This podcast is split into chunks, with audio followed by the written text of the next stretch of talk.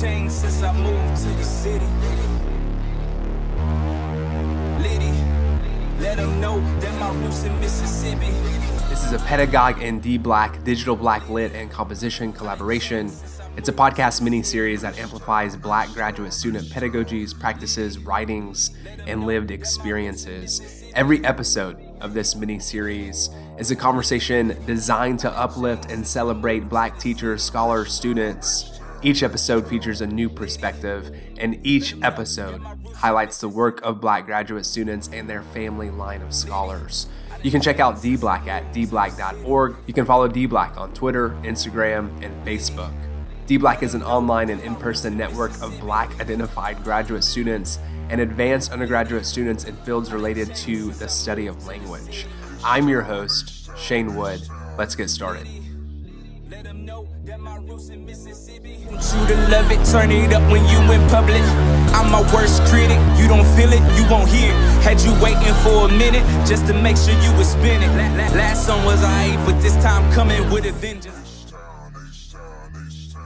In this episode, I talk with Christopher Peace. Christopher Peace is a fourth-year rhetoric and composition PhD candidate in the Department of English at the University of Kansas, where he teaches composition and professional communication. His current research interests include African-American spiritualities, Zora Neale Hurston, spatial rhetorics, and rhetorical ecologies. His current dissertation project explores African-American religious performances, rhizome theory, and hoodoo identity. Christopher, thanks so much for joining us. Your dissertation explores African-American religious practices, rhizome theory, and hoodoo identity. Can you talk more about this research and what you're doing through this work? Yeah, thanks. I'm happy to be here. Thanks for this opportunity. So my dissertation research is really involving African-American religious and spiritual practices and identities and rhizome theory. So rhizome theory, I'll explain that in a minute, but I'm really engaging kind of like this dynamic, connecting, multiplicitous movements that happen in identity formation. So I use rhizome theory to explore the invention, subversion, and adaptation of African-American spiritual identity. So African-American spiritual identity kind of like outside of or alongside of the Black church, because there's lots of African-American rhetoric that kind of explore the Black church, but I'm interested in other things when it comes to African-American practices, religious practices. So that's why I want to focus on hoodoo, which is a set of religious and spiritual practices started by African Americans. So hoodoo in particular is indigenous, it's herbal, and it's kind of like a healing, supernatural, controlling folk tradition that is started in the United States in particular. Some people say it started in the Delta of Mississippi. One particular hoodoo writer says it began in the Delta in particular. But it aided early U.S. Africans and their descendants in speculating and implementing alternative realities. Hoodoo's ideology and practice are mainly nature-based and discourse-based, I would say. So it kind of like uses herbs, minerals, sky patterns, bones, animals, the Bible, other texts like the 6th and 7th books of Moses to kind of like derive its practices. Obviously, throughout U.S. history, there's been kind of like these cultural erasure blows that have happened for African-American identity, especially as it pertains to our connection to our African identity. But I see hoodoo as kind of like a rhetorical response that unifies the multiple African-derived religious lineages that survives in the U.S. So in this light, hoodoo is like the unifying rearticulation of a number of African practices in a US context, kind of responding to a lack of mythology that, of course, was the result of cultural erasure. So there's hoodoo, the rhizome that I'm using. Rhizome theory comes from the metaphor of an actual natural phenomenon called the rhizome, right? The rhizome is a prostrate, subterranean, root-like system. So it's kind of like rootlets, and it produces leaves and other roots, and it's kind of like an intermingling or intertwined root system, basically. Just like ginger root, crabgrass, potatoes is a rhizome, the lotus plant. Also, a colony of rats is also a rhizome. So anything that kind of forms this unified multiplicity, right? This theory was popularized by Gilles Deleuze and Guattari as a cultural metaphor in their book, Capitalism and Schizophrenia, where they used the rhizome to oppose vertical hierarchical thought. Just like a tree, right, has kind of this taproot at the bottom and everything flows from the taproot. The rhizome is the opposite of that, right? Because it's multiple roots coming from multiple places, and there's no hierarchy in how information is transferred and how the plant grows. So yeah, so I'm using rhizomes because rhizomes can be propagated, displaced, replanted, cut off from its origins and replanted in another place, right? And I'm saying that hoodoo is like that. Hoodoo is just like the rhizome because hoodoo was cut off from Africa and replanted in the US, just like many other African diasporic religions like Ifa, Santeria, Lakumi, Condomblé, but particularly hoodoo is US Africans and their descendants, right? Also with rhizome theory, I'm looking at Caribbeanist Edouard Glissant, who's an Afro-Martitian poet. He uses the rhizome to stress that it's important for identity formation, which again is what I'm kind of looking at with hoodoo practices, right? So Glissant defines rhizomatic identity as a principle in which each and every identity is extended through a relationship with the other.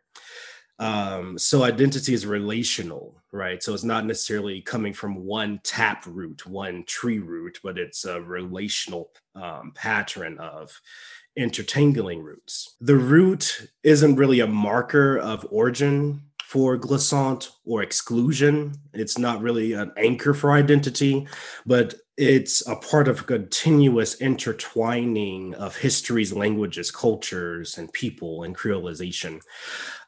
So basically, that's what I'm looking at when it comes to hoodoo, how it uses the environment, how it responds to the environment, how it uses different African lineages, how it uses an assemblage of, you know, different natural elements as well as spiritual elements to seek out its practices. Can you talk about your educational background and how your experiences and research inform your pedagogical practices? What are some of your overarching pedagogical emphases? When I think of my personal pedagogy, I instantly think of my church upbringing and how it played a major role in the several literacies that I already have developed. I grew up in Clinton, Mississippi, which is right beside Jackson, Mississippi, which is the capital of Mississippi. So even though I grew up in Clinton, I got my education from Clinton. I went to Jackson for church. Clinton was very white, very Southern Baptist, and that kind of infiltrated into the educational process, right? But in Jackson, of course, I just feel like it was a more culturally dense experience. So yeah, I really gathered a lot of literacy experiences from church, taking notes in church and documenting the services. I also taught adult Sunday school, right? So it was a lot of things that I did in church that helped me form what I know about language, culture, and literacy. That movement to my classroom, right? So how do we take the literacies that we already have from just our experiences living and bring it to our writing, bring it to kind of like how we construct for assignments and things of that nature. So fast forward to my master's experience, obtaining my master's program, I went to Jackson State University, which is an HBCU in Jackson, Mississippi. My thesis focused on Zora Neale Hurston and what I call conjure memes, which is basically bits of conjure or bits of hoodoo. Conjure is really a synonymous name, kind of, for hoodoo. So Hurston kind of like collected these bits of hoodoo knowledge throughout her ethnographies. And I looked at Mules and Men and Tell My Horse in particular, which are her two ethnographic novels. But with looking at Hurston and capturing kind of like the real sound and shape of Southern Black dialect, which is what she does in her work, I was prompted to kind of follow that trail when it comes to metalinguistic awareness in the classroom for my students. So I wanted my students to understand how they use a language and the complexities of their understanding of language, kind of like the cultural complexities of their understanding of language, and how language is malleable and contextualized throughout various situations. So how I did that really and that was my first real, official teaching experience at Jackson State. So how I did that really was to focus on argumentation, have the students understand that there's an audience, the rhetorical triangle, basically, right? There's an audience, there's a speaker, there's a message or a purpose. And argumentation really was the way for me to do that at that level. So moving from my master's program, which is a Jackson State, right, to the University of Kansas, I was accepted into the rhetoric and composition program here, the doctoral program here. Two totally different experiences teaching, two totally different, student populations, student audiences, and composition classrooms. But when I came to KU, I expanded my engagement with the rhetorical methods by studying genre theory in particular and writing transfer. Rhetorical genre studies just really helped me understand writing, my writing processes in a more grounded way, in a way that I can approach it easier. So with this training, I began using rhetorical genre studies as a methodology for all of my first year courses. So in Comp 1 and Comp 2, we were talking about genre, right? So teaching about genre allowed student writers to really understand rhetorical flexibility and to develop the transferable skills needed to write to whatever assignment that they encounter at the university level. So hopefully, my writing classes help them even outside of the composition course, right? But yeah, because of my interests in ecology and eco-composition too, and how the environment discursively shapes writing, I always try to include environment-based projects in my course, in my composition courses. Once I asked students, this was before COVID, but once I asked students to go to a particular building, whether that be on campus or off campus or a particular business, to analyze the genres operating at that scene. So that was interesting. And I also did a project with a multi-genre project that focused on building a dystopian society using different genres. Right now in my course, in my 102 Composition 2 course, I'm doing multi-literacies, or really a multiple literacies. I'm pulling on theories of multi-literacies, but not deeply. But I do want students to understand that they already have multiple literacies at play. That's kind of one thing that I wish I could have encountered at the beginning of my college career, I guess, is that I already have multiple literacies, right? I already have multiple skills that I can bring to this situation. I just need to know how to transfer it, right? You've worked with the Project on the History of Black Writing and the Zora Festival of the Arts and Humanities. Can you talk more about these digital and public humanities-based educational spaces? So when I first came to KU, my first year, I was a GRA. So I wasn't teaching. I was working for the Project on the History of Black Writing, HBW. And I also worked for Dr. Peter Grund with some of his Salem writings. For HBW, it was a real fascinating experience to work there. HBW is a research unit in the English department here at KU. And it was founded in 1983 at the University of Mississippi in Oxford by Dr. Mary Emma Graham, who is a profound scholar, professor. HBW in particular is committed to literary recovery work in Black studies, innovative scholarship when it comes to digital humanities and book history, professional development and curriculum transformation, and public literacy programming. The major streamline through that for me and for HBW is really taking lesser known Black authored texts and digitizing them and placing them in the academic circulation. So people can know them and include them in their own research. So everything HBW does is kind of, including lesser known Black author text in some way to make Black studies and Black studies accessibility more rich and more accessible for digital purposes. So I've worked there as an office manager and as one of the leaders for HBW's public programming called Black Literary Suite.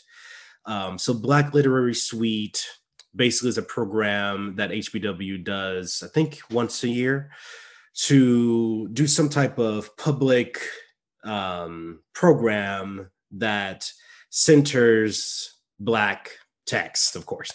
The one I helped with was called Black Writing in Real Time, which is REEL time. And it talked about Black authored novels and their film adaptations.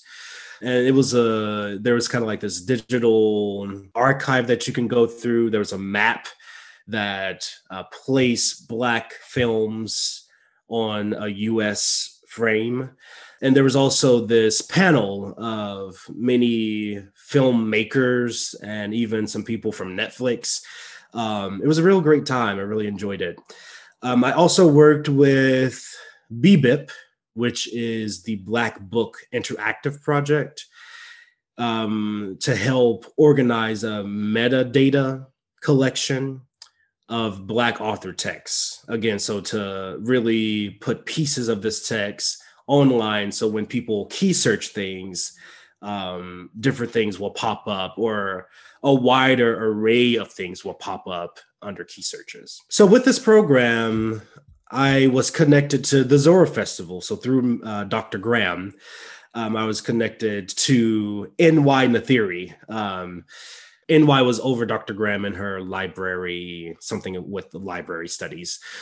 But yeah, so NY Nathiri is the official executive director of the Zora Festival. and also a program called Preserve the Eatonville Community. And this is based in Eatonville, Florida.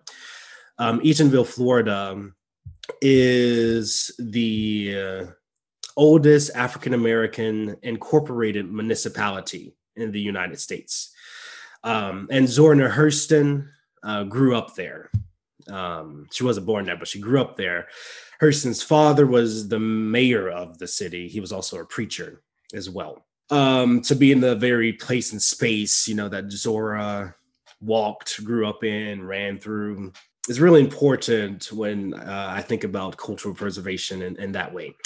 So again, through HBW, I was connected to N.Y. Nathiri. And for the 30th anniversary, my first time, I've been to the festival 3 times now. So my first time was the 30th anniversary, which was like real big, right? It's been running for, right now it's been running for 32 years. So each year there's a festival at the beginning or toward the end of January. And this festival centers Eatonville, you know, as the first Black city in the United States. And it has city tours, there's academic conferences, there's musical performances, there's an outdoor festival where there's lots of vendors selling different cultural pieces, art, things of that nature.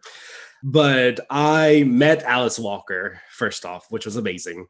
But I also had the chance to drive Alice Walker and friends to the gravesite of Zora Neale Hurston, which is like, 2 hours away from Eatonville in Fort Pierce, Florida.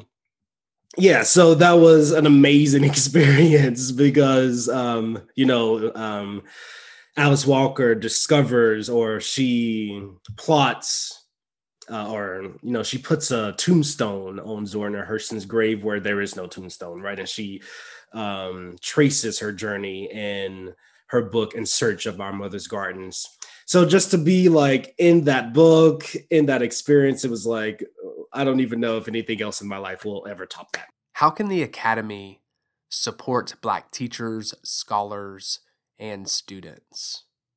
This question begins early, of course, right? Even before the Academy, how can Black people in education be better supported or better represented throughout the educational process? But like I mentioned before, I wish someone had told me about the literacies and the strengths that I've already had as kind of like this Black undergraduate student, right? So maybe even having more cultural literacy so more students can connect to reading and writing and culture and ways that they know how to, right? To have those experiences in the composition course and whatever you're teaching would be great. To have those resources, right? To have that, that encouragement to do so, but also to have the resources to do so. Yeah, resources is a thing, right? Like for me, I definitely needed financial support going through. I still need financial support as a PhD student, right? So that's definitely something that could happen. It would be more financial opportunities for people who are really interested in doing this, right? For Black people interested in Black scholarship, is really important to make spaces, make intentional spaces for Black scholars in that way. So yeah, just being more intentional about bringing literacies up front and financial support would be my answer. Thanks, Christopher. And thank you, Pedagogue listeners and followers, for tuning into this Pedagogue and D-Black collaboration. Want you to love it, turn it up when you in public. I'm my worst critic, you don't feel it, you won't hear it. Had you waiting for a minute just to make sure you would spin it. Last song was alright, but this time coming with a vengeance. That's my good friend Raph Peters, aka Kazo. He's a Houston-based rapper, and that's his single, Liddy. You can check him out on YouTube, youtube.com/KazoMusic.